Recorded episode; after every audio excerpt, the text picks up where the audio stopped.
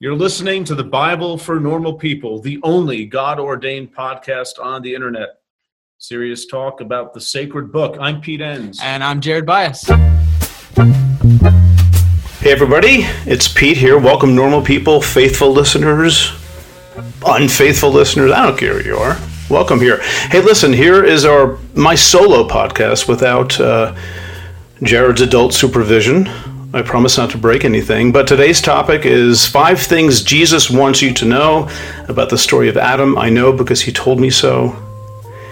Actually, I have no idea what Jesus thinks, but that's above my pay grade. But these are five things that I think are important to keep in mind as we read the Adam story if we want to read it well. That's the way I like to put it. Not perfectly, but if we would like to read it well and be in tune to sort of the clues the writer is giving us there. Well, it's that time, folks. It's time for us to talk about microdosing. Microdose gummies deliver perfect entry level doses of THC that help you feel just the right amount of good.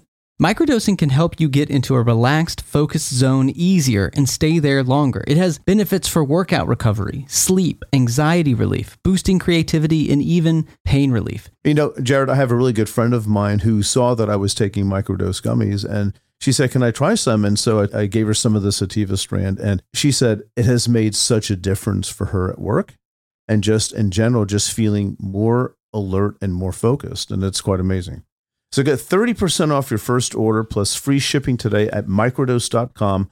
Promo code normal people. That's one word. It's available nationwide. That's microdose.com. Promo code normal people for 30% off and free shipping. Microdose.com. Promo code normal people. And I've got five things. And I think just to start off here, uh, rather a preliminary point, but I, I know that. Uh, this can be an issue of tension for some people, and I fully respect that. Uh, you know, I've made peace with this a long time ago, but I know uh, many haven't, and I just respect where people are on this uh, spiritually and intellectually and all that sort of stuff. But just a food for thought here, a bit of a morsel for thought. This is not the first time the church has had to think through the matter of biblical interpretation, what stories mean, in light of changes in our knowledge about, let's say, the physical world. And you know, the big one is Galileo and whether the earth is at the center of the cosmos or whether the sun is. And the sun is. And in fact, the cosmos is much bigger than we uh, might have understood beforehand. It doesn't sort of stop, it just sort of keeps going. Um, you know, the Bible doesn't think that way about the earth or about the cosmos. There's a, you know, a dome overhead that keeps the waters of chaos away and allows habitable life to, to, to occur in the sky and in the seas and uh, you know on, on the earth on the land and that, that's how genesis tells the story but we've had to come to peace with the fact that Genesis is clearly not telling us about how things actually happened. It's telling us something. The question is, what is it telling us? Which we'll get into here, Genesis one. All I mean is that we've we've had we've already had practice doing this. Doesn't mean you know science tells you what the Bible thinks or whatever. Science tells you how to interpret the Bible. Not that, but there there are things the Bible talks about that leave historical footprints, testable footprints that you know we need to take seriously when we see some of these footprints to sort of engage the Bible with this world of science or human knowledge, whatever we want to call it, and uh, you know not make um, rash judgments. I would say about you know what the Bible means, no matter what anybody tells us. I, you know, I think in other words, we've had practice on that, and I think it's important when we come to Genesis chapter two and the Adam story because there's a lot at stake there for people, especially this idea of sin, of course, and what it means to be human, and even the whole purpose of Jesus' coming. And we'll get to that. Okay, that's that's that's one of the uh, uh, points that we're going to look at, but we're going to leave that for the end. Um, there, there are five issues. Let's get to these five issues, shall we? Five issues that I think are important for framing the story of Adam and, and understanding it in a way that I think makes sense in terms of Genesis as a whole and maybe the Bible as a whole, and maybe even in terms of what an ancient author was trying to tell us, was trying to communicate. And the first point that I'd like to draw out is that uh, the Adam story looks an awful lot like the story of Israel. And uh, as I say that, I'm not making this up. Uh, this is found in a medieval commentary, uh, a medieval Jewish commentary. Um, to about 500, roughly around that time, 500 AD, uh, called Genesis Rabbah, and that this analogy is made that I found very helpful. That actually cleared up a lot for me, and I'd like to, I guess, share it with you as well. Um, think of the story of Adam not as the story of how humans came to be. Maybe Genesis 1 takes care of that, right? Think of Genesis chapter 2, the Adam story, as Israel and the story of Israel. Maybe the, the, the beginning of the narrowing of the focus of the Bible to what the biblical writers are really interested about, which is them as the people of God, the Israelites, and what God wants of them and how they're to act and all that. The Adam story seems to be a preview of coming attractions, almost like a table of contents for what the rest of the Old Testament is going to do. And here's what I mean Adam was created out of the dust of the earth and then transported to a lush land, the Garden of Eden. And he's given a command to follow don't eat of the tree of the knowledge of good and evil. If you obey, things will go well. If you disobey, what does God say in chapter 2? He says, On the day you eat of it, you shall surely die. And as you continue reading the story, which we'll get to in a second, but you continue reading, and Adam's disobedience doesn't actually result in his physical death. It results in him being driven out, he and Eve being driven out of the garden into, let's call it, a place of exile. Right? They're driven out of the land. Now, think about the story of Israel. Israel begins in earnest as a people out of the dust of Egyptian slavery. They're brought out of that. That's when their national story begins. They're brought out of the dust of slavery, and God transports them where? Well, into the land of Canaan, the land flowing with milk and honey, sort of a paradise kind of place where God also dwells, and this is His land, and the people are allowed to live in it with Him, just like Adam in the garden, and God's presence is there, and God, they're given commands to follow the law of Moses, the Torah, the covenant. And if you keep that covenant, you will stay in the land. And if you disobey, what happens? Well, you get exiled. This is the story of Israel in a nutshell. Disobedience leads to exile. Now, an interesting little twist here, which I think for me just solidifies it even further. Uh, exile, metaphorically in the Old Testament, is a place of death, and being in the land is a place of life. And you can see that in Deuteronomy. We won't read any of these passages, we don't have time. But, you know, if you look in Deuteronomy chapter 30, like the second half, obedience means you stay in the land, which is life. Disobedience means exile, which is death. Not physical life versus physical death, but metaphorical life, life in God's presence, life in harmony with God and with each other. Outside of the land is a place of death, the wilderness, or going to Babylonian captivity. So I, again, for me, this this this helps me understand why in the Adam story, being exiled fulfills what God said a chapter earlier. On the day you eat of it, you shall die. Yeah, you're, you're dying by going out of the land, out of exile. You're in the death place that brings only death.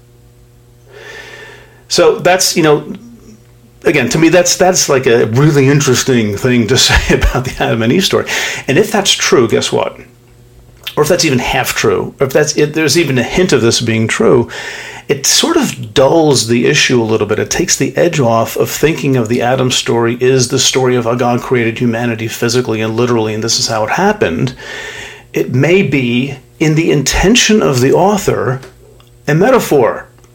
Imagine that, something of highly symbolic value and this is not the only time in the Bible you get symbols, right? So the, the beginning of the story uh, of a story of Israel begins with a symbolic story of Israel's entire history with Adam and Eve. Okay? How do you like them apples? Pardon the pun. Haha. Anyway, okay, that's the first one, Adam and Eve. The second one is looking at the story of uh, Adam and Eve, especially now with the forbidden fruit and the serpent, looking at that story as a story of wisdom rather than well, let's leave that. Let me just sort of explain what I mean by looking at it as a story of wisdom. Well, first of all, you have the serpent.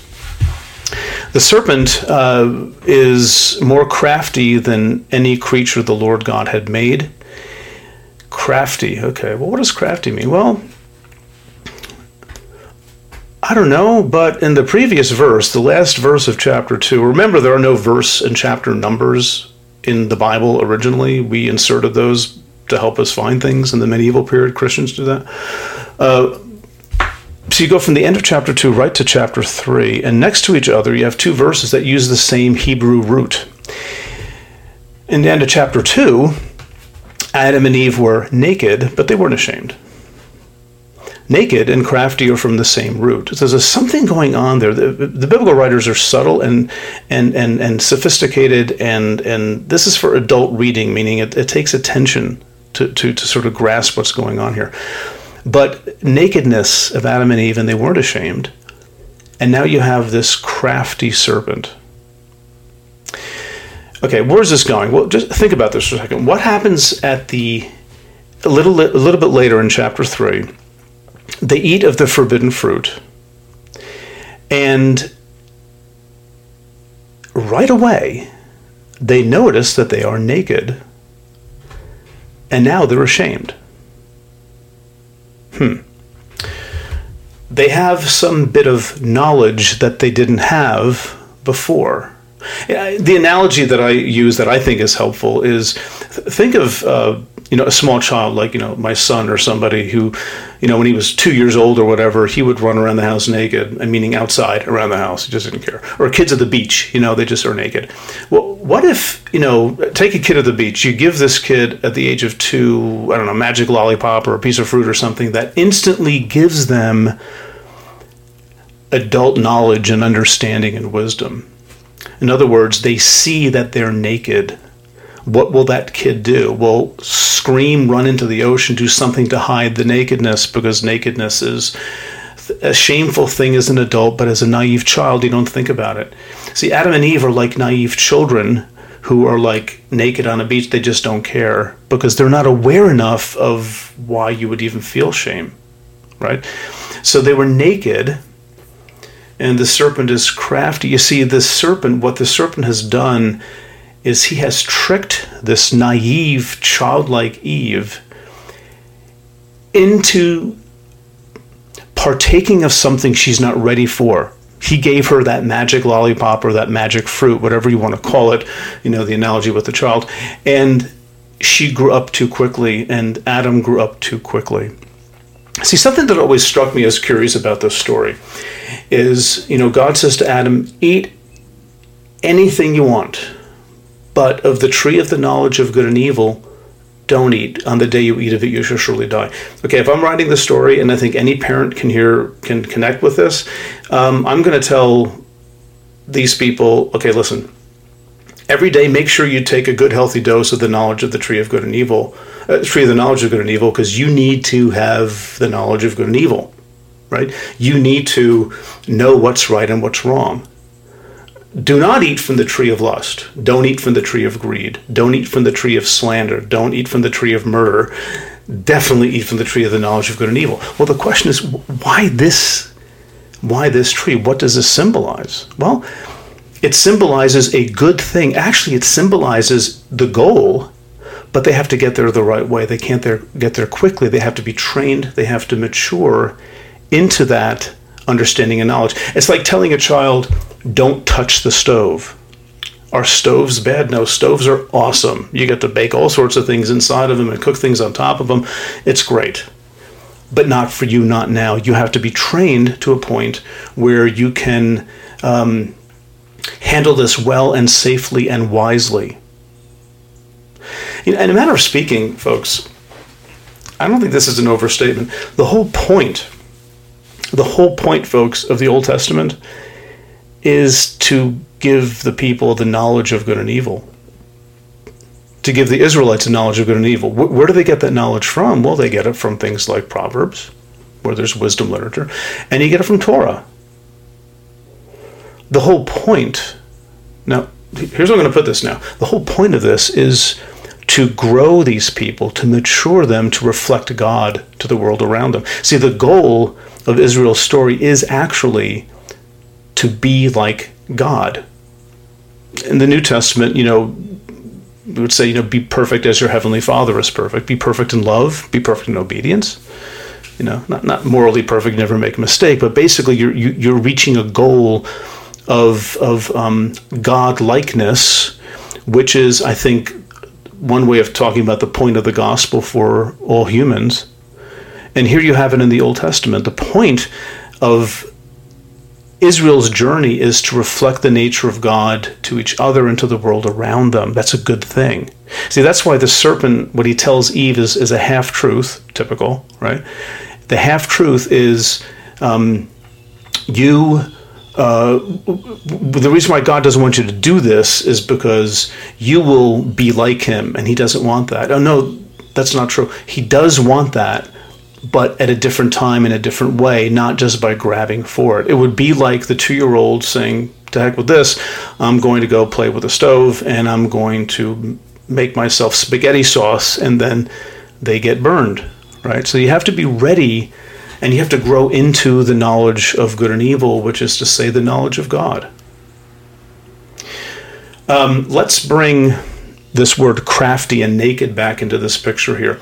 Um, I bring this up because in the book of Proverbs, in chapter 1, verse 4, one of the purposes for gaining wisdom, one of the purposes for reading this book of Proverbs is that uh, you will be um, uh, uh, shrewd. Shrewdness is one of the things that is is uh, the, the the benefit of studying Proverbs and studying wisdom. Uh, the word shrewdness in Proverbs 1 4 is it's the same root that you find in Genesis for the crafty serpent and for the nakedness. See, the serpent is crafty.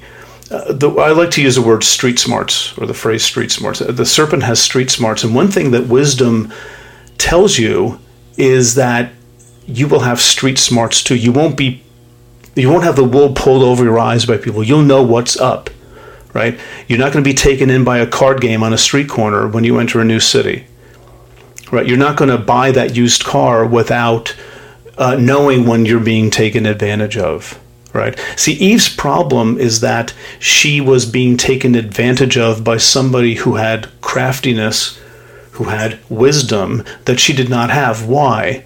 Because she is essentially an infant. She has not matured to the point. See, I guess the, the, the, what's the payoff for this? I would I put it this way: the payoff for this is that Adam and Eve are not sort of these perfect creatures without a stain on them and no cracks or flaws, and now they take a bite and all of a sudden they sort of fall off the mantle and they crack that's a common way, I think, for Christians to think about the story. Here you have perfection for about three seconds, and then you sort of fall from that. Well, you don't have perfection. You have infancy and immaturity, and the point is to grow, but grow the right way, which is essentially in obedience to God. See, the fear of the Lord is the beginning of wisdom. Wisdom, that's Proverbs. Well, fear of the Lord means basically reverent obedience to God. Right? That's the way you reach maturity by submitting yourself in a childlike way. Think of Jesus, he talks about this too. Submitting yourself in a childlike way to the Father. And we see that being played out in the Adam and Eve story as well.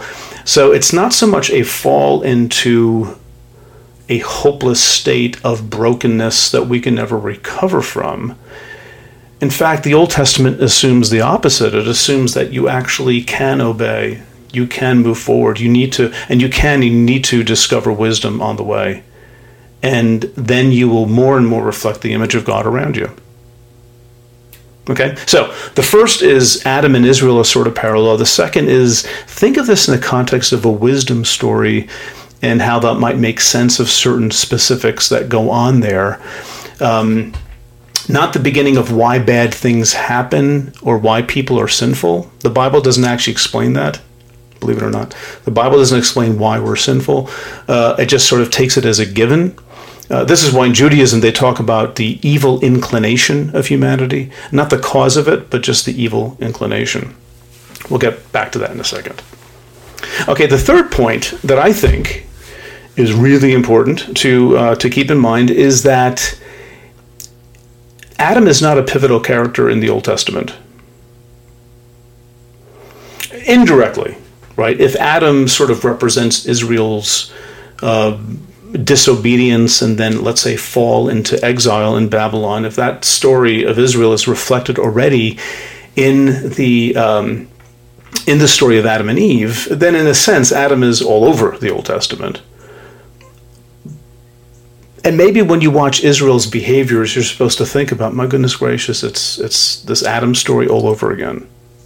And I think that's that's not only fine, but probably good, and maybe even what the writer intended. Did you know Fast Growing Trees is the biggest online nursery in the U.S. with more than 10,000 different kinds of plants and over 2 million happy customers in the U.S.? They have everything you could possibly want, like fruit trees, palm trees, evergreens, houseplants, and so much more. Whatever you're interested in, they have it for you. Find the perfect fit for your climate and space. Fast Growing Trees makes it easy to order online, and your plants are shipped directly to your door in one to two days. And along with that, their 30 day Alive and Thrive guarantee is amazing. They offer free plant consultation forever. We got our bushes in and you can tell I don't know what I'm talking about because I just called them bushes. But we got them in last night. And fast growing trees knows what they're called. Exactly. That's the whole point. It comes with this placard that tells you exactly what to do like you were in fifth grade, which is the exact instruction level that I needed. And it was very easy to follow. We love the process. This spring, they have their best deals online, up to half off on select plants and other deals. And listeners to our show get an additional 15% off their first purchase when using the code NORMALPEOPLE at checkout.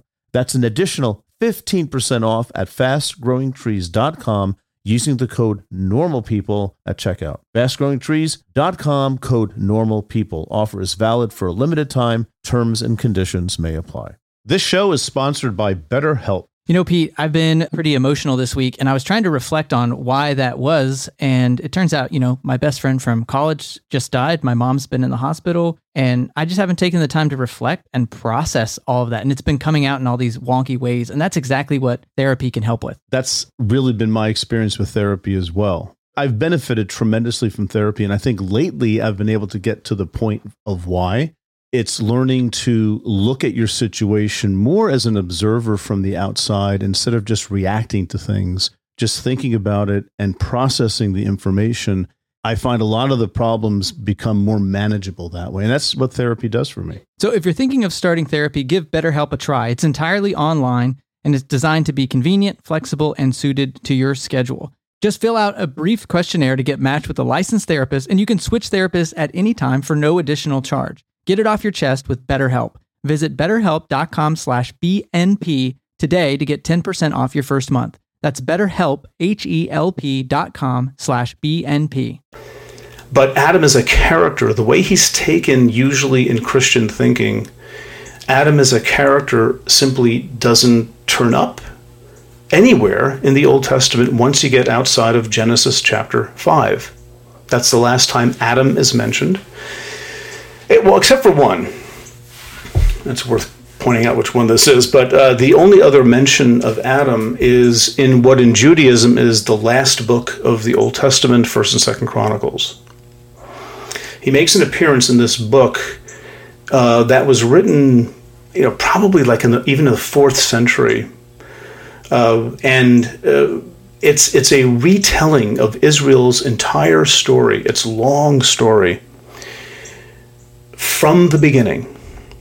See, a lot of people, re, you know, you, you read First and Second Samuel and First and Second Kings, which tells the story of Israel and David and all the kings, and that's a long read. It takes a while to get through that.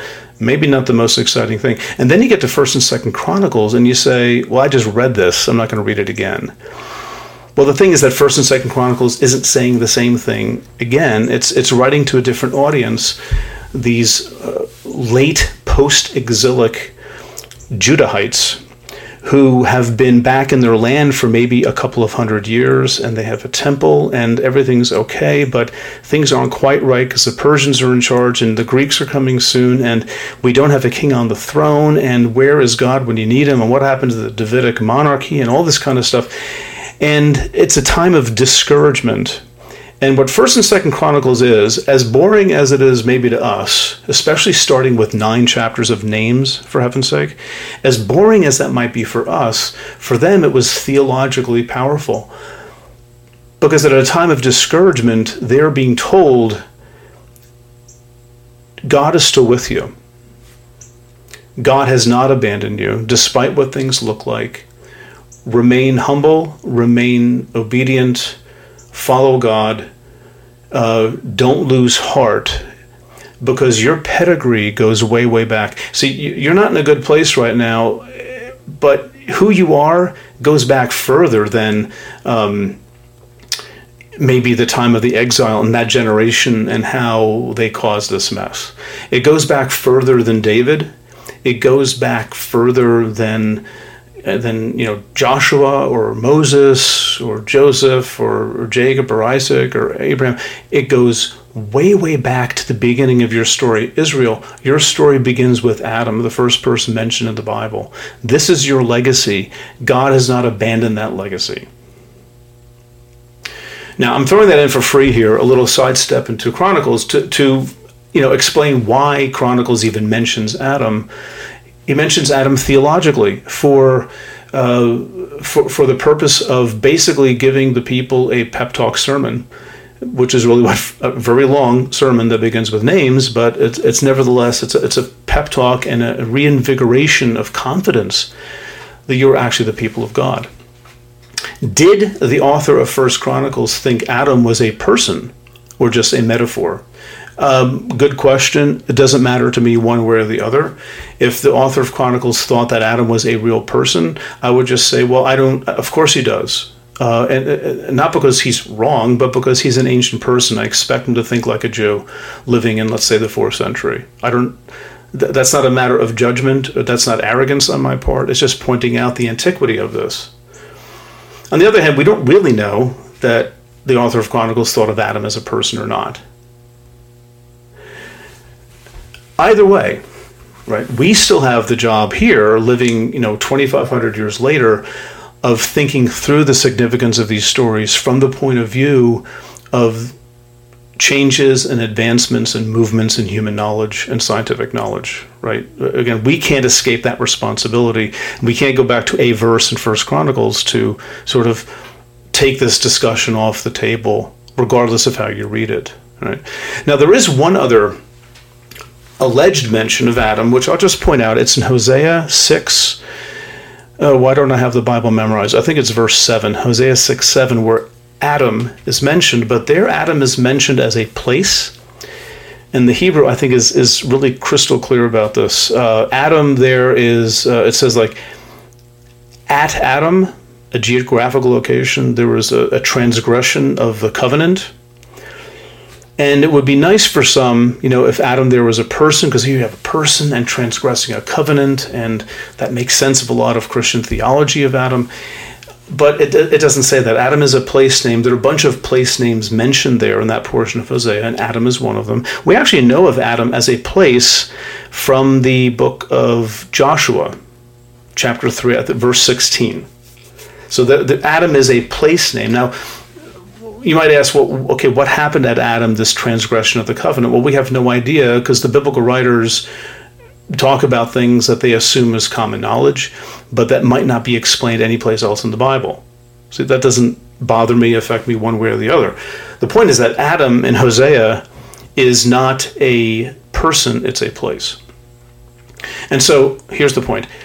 If Adam is such a crucial figure if it's so important to get this Adam right, why is Adam not mentioned? Why is Adam not a prominent figure?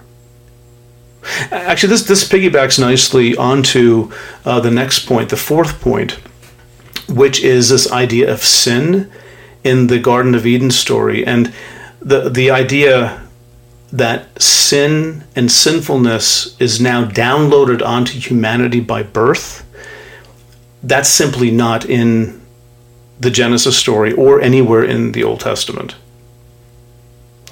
Right? And, and you'd think that if that were the case, uh, you'd hear about it, you know, occasionally in, in the Old Testament. You would hear things like the Cain and Abel story, right?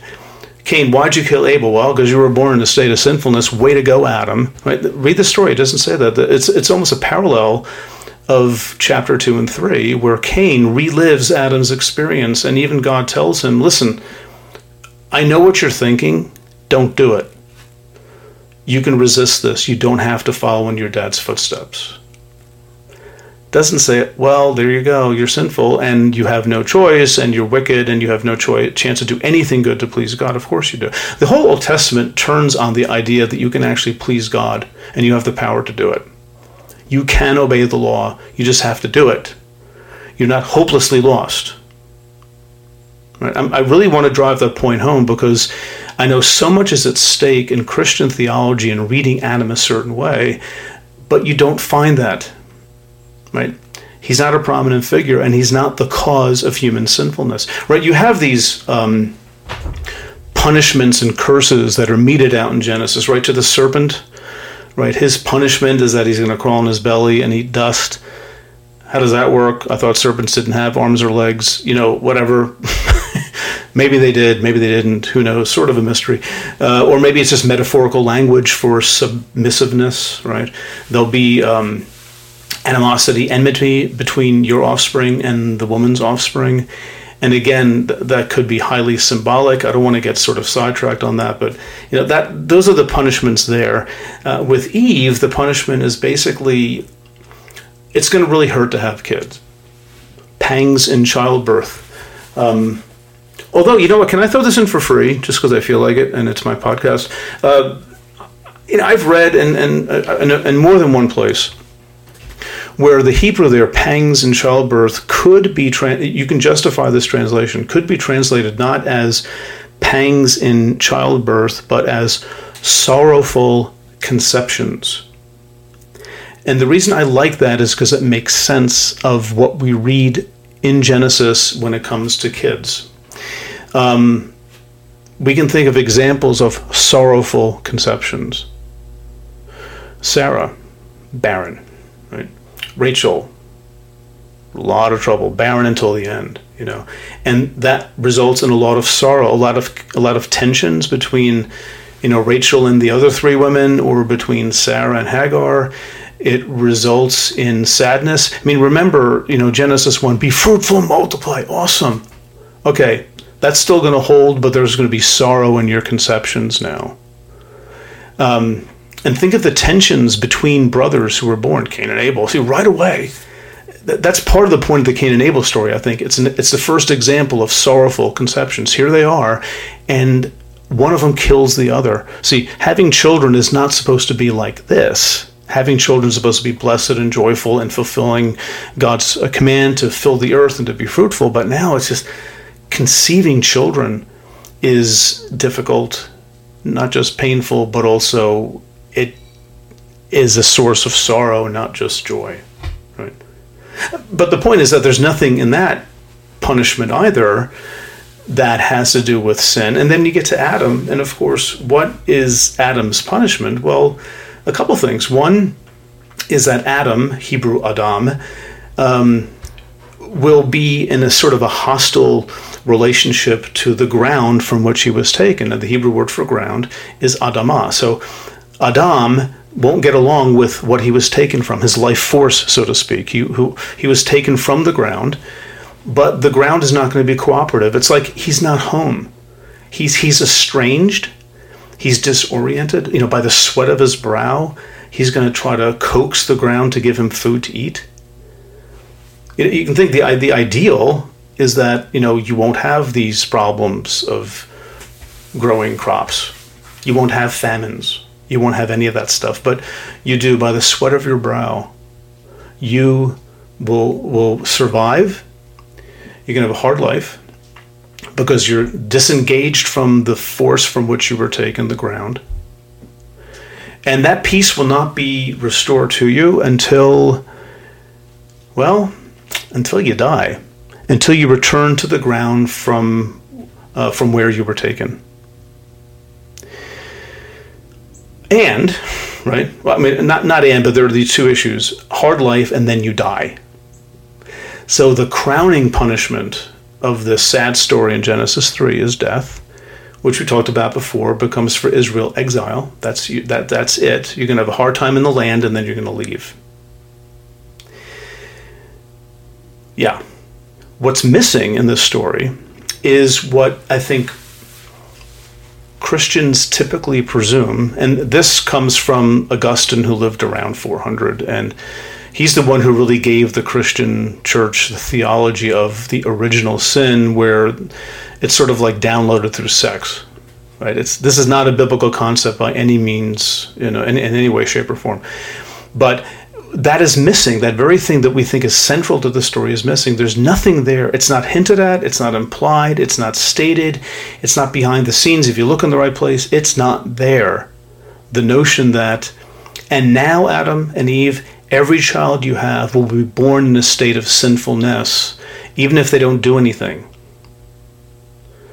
They will be born as objects of wrath simply by fa- the fact that they're born, that they're human, and I will turn my back on them. You, they are worms. They are, they, they are, you know, just not worth my time, and my disposition to them is fundamentally one of anger and wrath. Folks, that's a really hard thing to read into this story. Right? God loves Israel.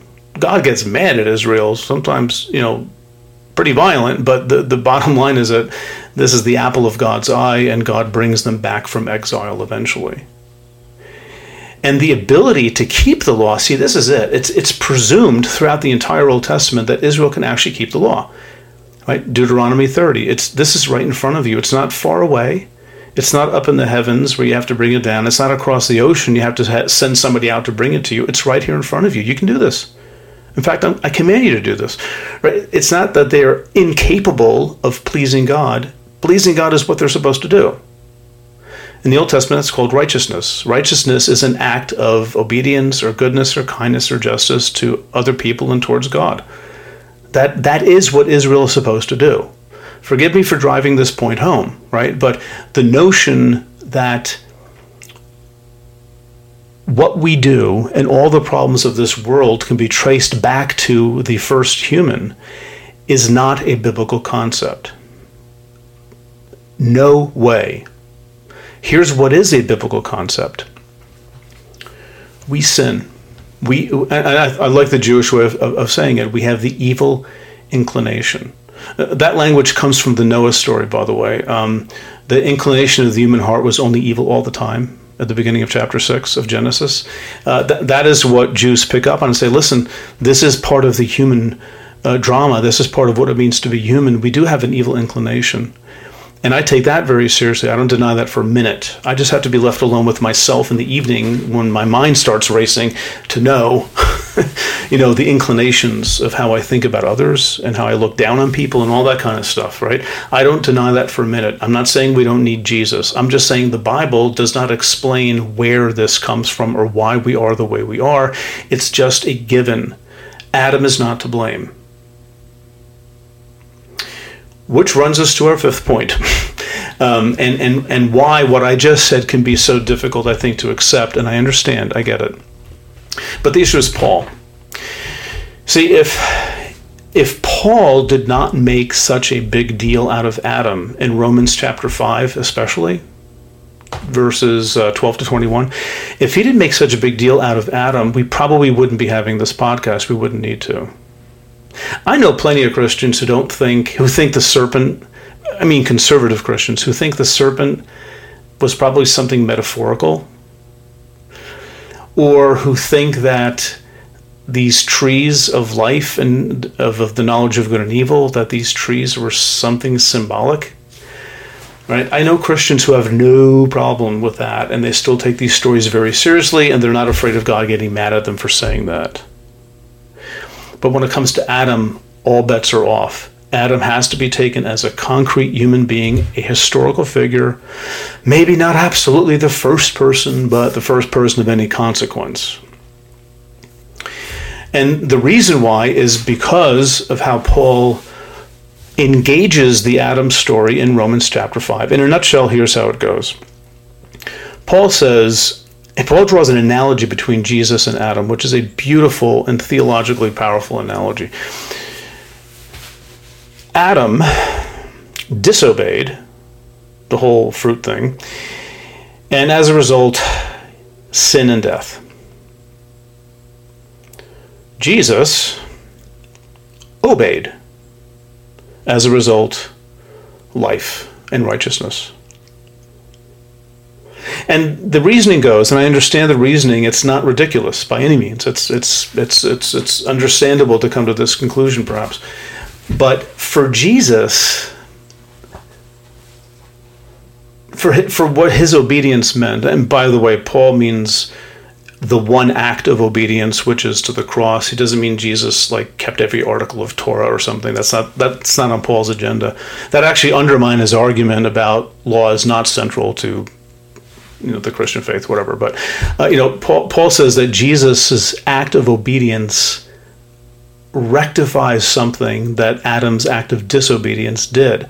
And I and I get the power of that analogy and how we might be tempted, I'm using that language intentionally, how we might be tempted to think I don't care what science says. I don't care what Pete's first four points are.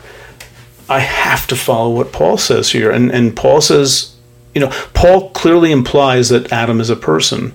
The analogy doesn't work if he wasn't. Because Jesus is a person. What, what would Jesus have to undo if it didn't actually happen in history? Shout out to Claritin for supporting this episode and providing us with samples. You know, folks, I've had allergies my whole life and I never knew what to do with them. I didn't even know that I had allergies. But anyway, one day I went to the doctor several years ago and I said, Listen, I keep having a stuffed nose and it's just my throat hurts and it's horrible. And he says, Have you tried Claritin D? And I said, No, I haven't. And he said, You have to. See, Luckily, for those of us who live with the symptoms of allergies, we can live Claritin Clear with Claritin D. This double action combination of prescriptive strength allergy medicine and the best decongestant available relieves sneezing, a runny nose, itchy and watery eyes, an itchy nose and throat, and sinus congestion and pressure with ease. You know, I've been taking Claritin D for my allergies for about 15 years, and it's been an absolute life changer. I can go for hikes without my eyes watering like a fountain. I can speak without feeling like a frog has jumped into my throat, and my nose isn't stuffed all the time. Ready to live life as if you don't have allergies? It's time to live Claritin Clear. Fast and powerful relief is just a quick trip away. Ask for Claritin D at your local pharmacy counter. You don't even need a prescription. Go to Claritin.com right now for a discount so you can live Claritin Clear. Use as directed. A calling is a powerful thing. It's a very strong belief that there is something bigger for you. It's about who you are and where you're going in life. You may be in college, you may be halfway through a career, but you want something different. There's a place for you at Union Presbyterian Seminary where students are prepared for a call to ministry. At Union, you will find a diverse community. You'll find students from different denominations and professors who will listen to you and challenge you. You'll find people who help you find your own path. You'll find a school where financial realities matter. Union offers generous financial aid and it meets you where you are with three different platforms for learning residential, online, and hybrid. You'll find a world class faculty who will invest in you, a community long after you graduate that supports you and equips you for service and for leadership. Safwat Marzouk, who has been on the podcast here on the Bible for Normal People, is a faculty at Union Presbyterian Seminary and is slated to write one of our upcoming commentaries. It's no secret, if you're a listener to the podcast, how much Pete and I have relied on our seminary education and how much that has shaped our view of the world and all of our work here at the Bible for Normal People. It's your call. Respond with Union Presbyterian Seminary. To learn more, go to upsem.edu or email admissions at upsem.edu. And I want to just a couple things I want to say to that. I, I, understand the compelling nature of that analogy, but I don't accept it because we have these other four points. What we looked at, number one. Number two, um, when I wrote this book, The Evolution of Adam, I wrote it from the point of view assuming that uh, Paul thought that Adam was the first person. And I did that intentionally because that's sort of what I thought at the time, but I also thought that was the worst scenario. It'd be nice if Paul thought Adam was metaphorical. We wouldn't be having this discussion. But let's assume the worst. Let's assume that Paul thought of Adam as the actual first human being. And I wrote the book saying, okay, based on that, how do we solve this potential problem? And so I give you 200 pages or whatever. But let me say now, I want to be very clear about this. We actually have no way of knowing whether Paul thought Adam was a person or whether he was treating Adam as that story we know from way back when. we actually don't know one way or the other. And I've read plenty of people who, um, you know, James Dunn, no evangelical, by the way, but uh, you know, no no crazy person who hates God either. Uh, you know, who say, you know, it wouldn't surprise me at all that Paul understood that this was a story of metaphorical value, and not necessarily thinking this has to be the first person.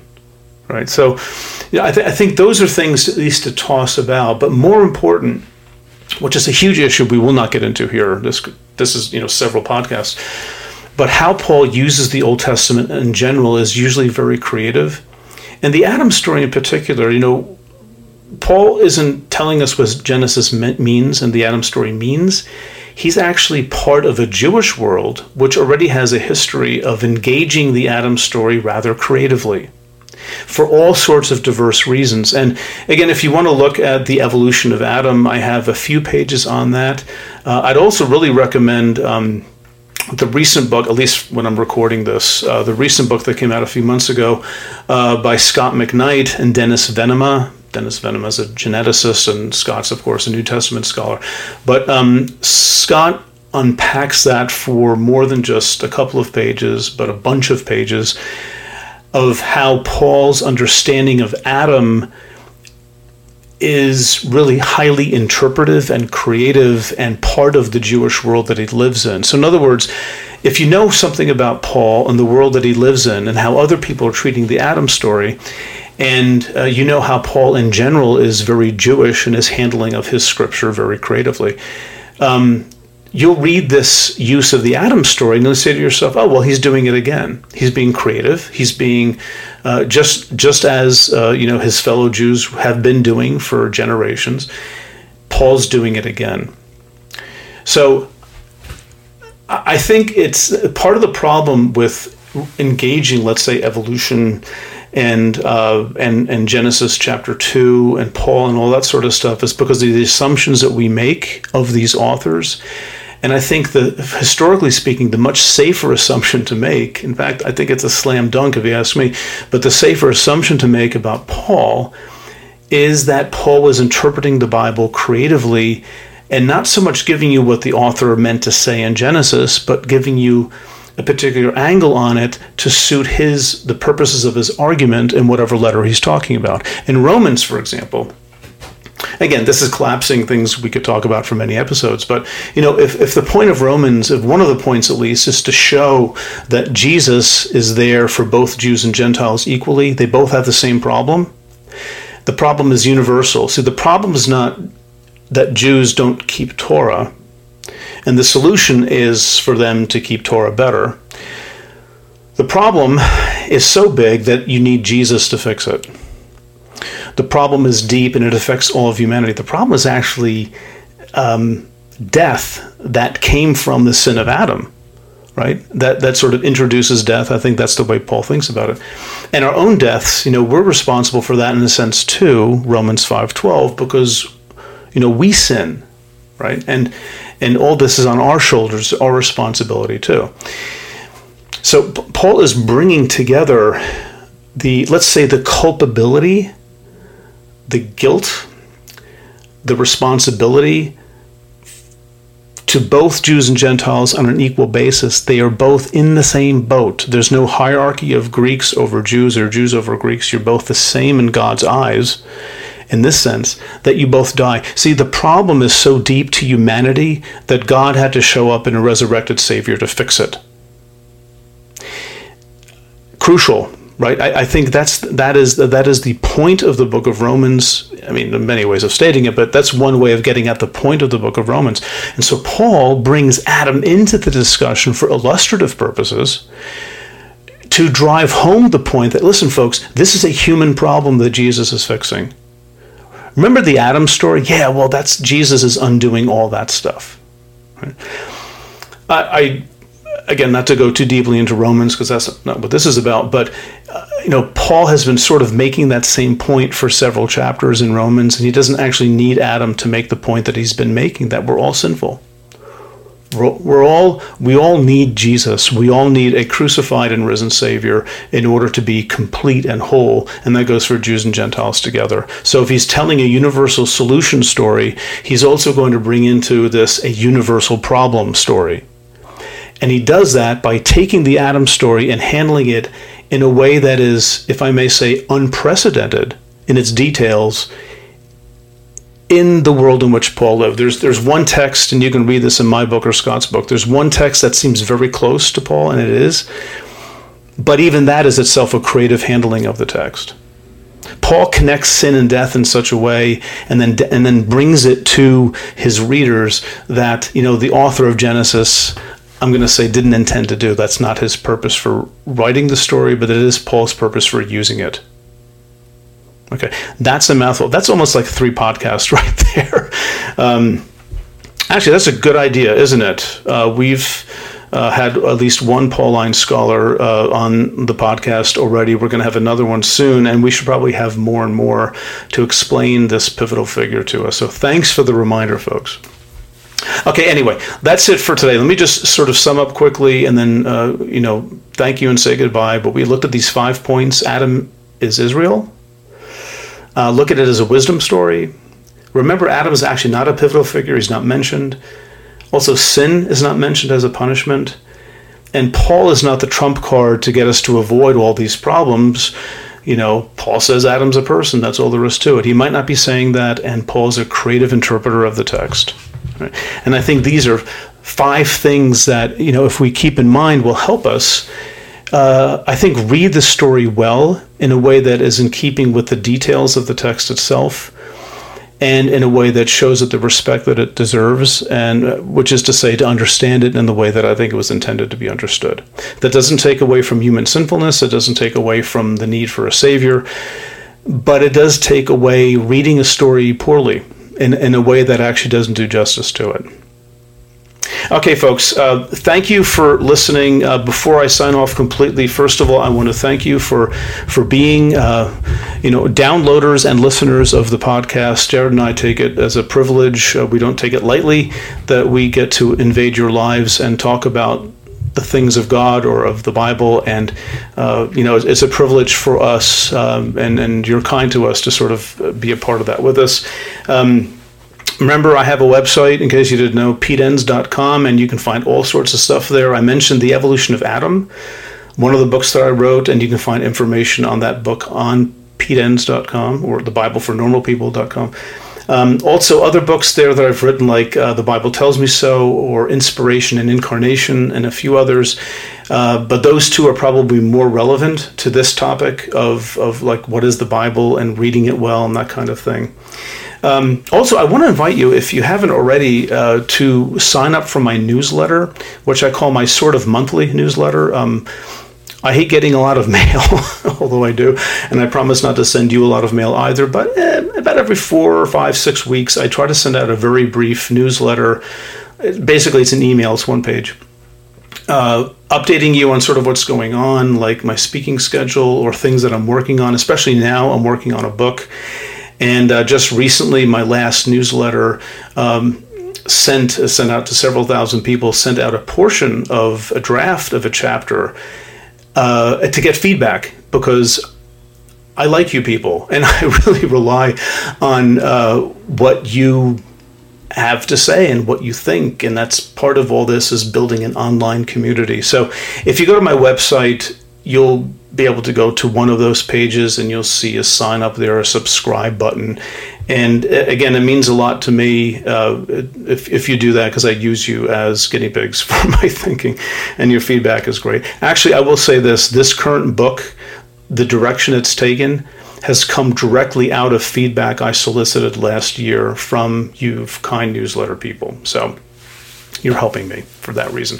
Uh, you also find re- uh, information there about my speaking schedule, how to get uh, in contact with my speaking agent if you'd like me to come speak to your church or organization or whatever, um, or not even like come speak to you, like pontificating, but hang out, have conversations, um, be parts of a panel or something. I actually count it a great privilege to be a part of people's lives that way too, to see kindred spirits and to hang out with them and uh, again, to kick ideas back and forth as we all continue exploring uh, this faith that, that, that binds us together. Uh, and the last part, and, and with this I'll stop. Uh, many of you know that Jared and I are creating uh, or facilitating, I guess, an online community through Patreon. And uh, if you go to patreon.com and one of the slashes forward or backward, I forget which way they go, but the Bible for Normal People, and then um, it'll take you right to our page. But anyway, if you know, supporting us to do what we want to do here for as little as a dollar a month uh, will give you content that is not distributed outside of Patreon. Uh, Q and A videos. I occasionally rant about something because it's mine and I can do it.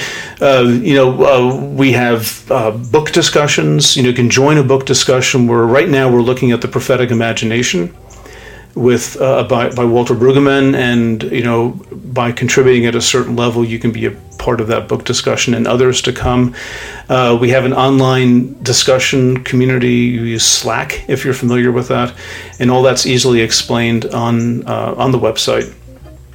But uh, you know, it, by by joining this, you help support us do something that we really like to do, but does take time it takes equipment that we're working on too, and uh, you know your support means a lot to us. We don't take that for granted, but I invite you, if you feel so inclined, to join us there and to be a part of this community, which is the whole reason for why the Bible for Normal People exists. It's not just to hear me talk, or to hear Jared talk, or write, or this or that, but it's for you to have a community that you're a part of where you might not feel a part of things elsewhere. And that's that was been you know even before I knew Jared that was sort of my vision way way way back to build something where I'm not the only one talking but that others are as well. But now with with Jared building the Bible for normal people this is this is taking off and and you know we value your participation and presence with us okay folks enough yakking on my part uh, thank you again for being here and uh, we will be with each other again in a little time with our next guest, whoever that is. Okay, folks, thanks so much. See ya.